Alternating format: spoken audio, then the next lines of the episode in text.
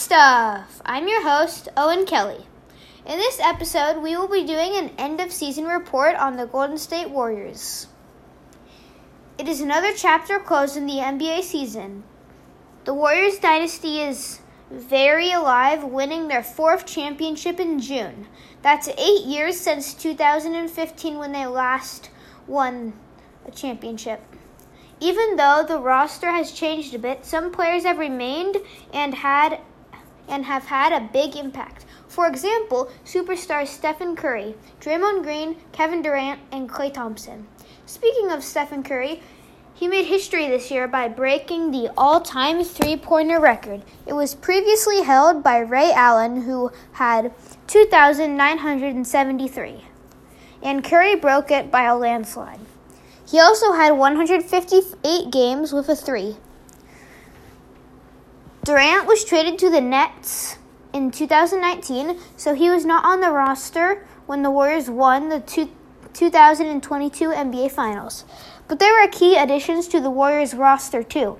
Players like Jordan Poole and Andrew Wiggins have come out and played big. In fact, Jordan Poole had a better free throw average at 92.5 compared to Steph Curry's 92.3 which is pretty close. But if you go to the team stats, they are just amazing. I think the Warriors' star players for next year will be Jordan Poole, Andrew Wiggins, Stephen Curry, Klay Thompson, and Draymond Green. The Warriors' expected regular season win loss win win loss ratio was 55 wins and 27 losses and their regular season actual ratio was 53 and 29, which is only two games off. So they were expected to do two wins better, but it's pretty close to the expected ratio.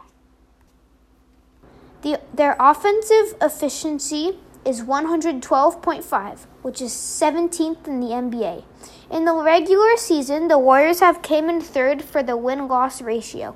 Their defensive efficiency is 106.9, which is first in the NBA. So with a stellar defense and a firepower offense, it is no surprise that they won the finals. But getting to the finals was a lot tougher than you can think. The Warriors started the 2022 NBA season without Klay Thompson, but he made his return in the middle of the year.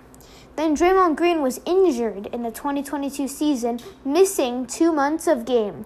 After all, three were just about, after all the three were just about healthy for the end of the 2022 season and the finals. The Warriors will probably have a winning record next year and maybe make it to the playoffs again next year to do some damage.